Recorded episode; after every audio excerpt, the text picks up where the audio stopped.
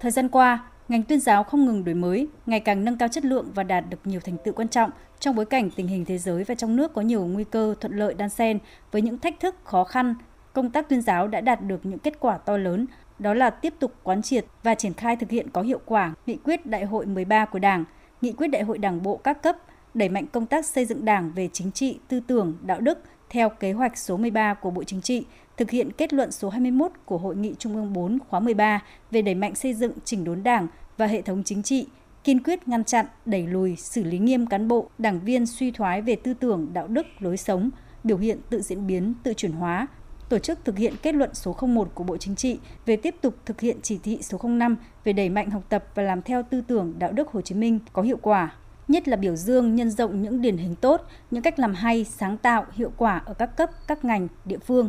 Qua thực tiễn cho thấy, muốn làm tốt công tác tuyên truyền, mỗi cán bộ tuyên giáo cần phải gần dân hơn, đi sâu sát địa bàn hơn để kịp thời nắm bắt tư tưởng trong từng cán bộ đảng viên. Cùng với đó là phải có trình độ chuyên môn nghiệp vụ phù hợp với từng lĩnh vực, từng công việc để có thể nắm vững và tham mưu cho lãnh đạo các chương trình, kế hoạch cũng như giải pháp. Theo bà Nguyễn Thị Phương Hoa, nguyên vụ trưởng vụ lý luận chính trị, Ban tuyên giáo Trung ương, làm tuyên giáo thời nào cũng khó. Tuy nhiên, trong giai đoạn hiện nay còn khó khăn hơn nữa bởi thông tin nhiều chiều, đa dạng và nhiều kênh thông tin. Vì vậy, yêu cầu đặt ra đối với công tác tuyên giáo là phải định hướng rõ ràng thông tin, phải đấu tranh ngăn chặn, bác bỏ kịp thời những quan điểm sai trái, luận điệu xuyên tạc của các thế lực thù địch. Công tác tuyên giáo ngày nay sẽ phải đổi mới theo kịp với cả khoa học, kỹ thuật hiện đại, công nghệ hiện đại. Nhưng mà cái quan trọng nhất vẫn là con người. Chúng ta phải có một cái đội ngũ làm công tác tuyên giáo đủ năng lực chuyên nghiệp có tinh thần trách nhiệm rất là cao.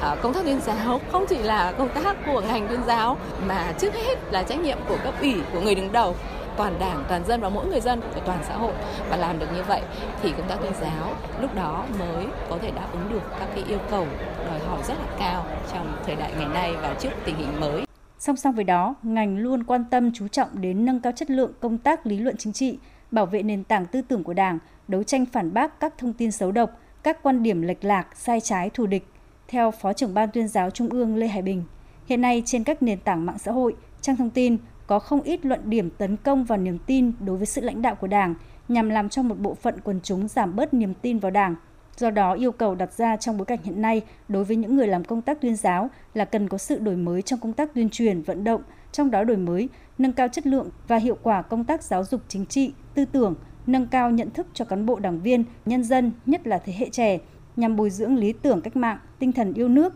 lòng tự hào dân tộc, xây dựng niềm tin khoa học và con đường đi lên chủ nghĩa xã hội mà Đảng và nhân dân ta đã lựa chọn.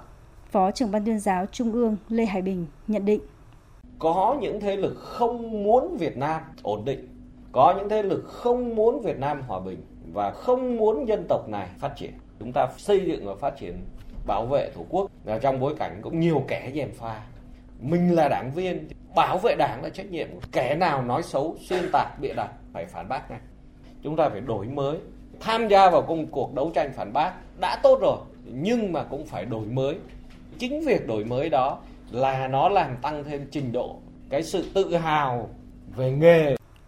Yêu cầu cần đổi mới để đáp ứng tình hình hiện nay đối với công tác tuyên giáo là rất cần thiết qua đó nhằm nâng cao chất lượng nội dung và phương thức hoạt động, khắc phục cách làm truyền thống, tuyên truyền một chiều, cần phải lấy cơ sở lý luận và thực tiễn để tăng tính thuyết phục của công tác tư tưởng, công tác tuyên giáo, tích cực tham gia vào công tác xây dựng chỉnh đốn đảng, nhất là cuộc đấu tranh phòng chống tham nhũng, chủ động đấu tranh có hiệu quả với các âm mưu, thủ đoạn, diễn biến hòa bình của các thế lực thù địch trên lĩnh vực tư tưởng, văn hóa, qua đó để ngành tuyên giáo xứng đáng là những chiến sĩ sung kích trên mặt trận tư tưởng của Đảng.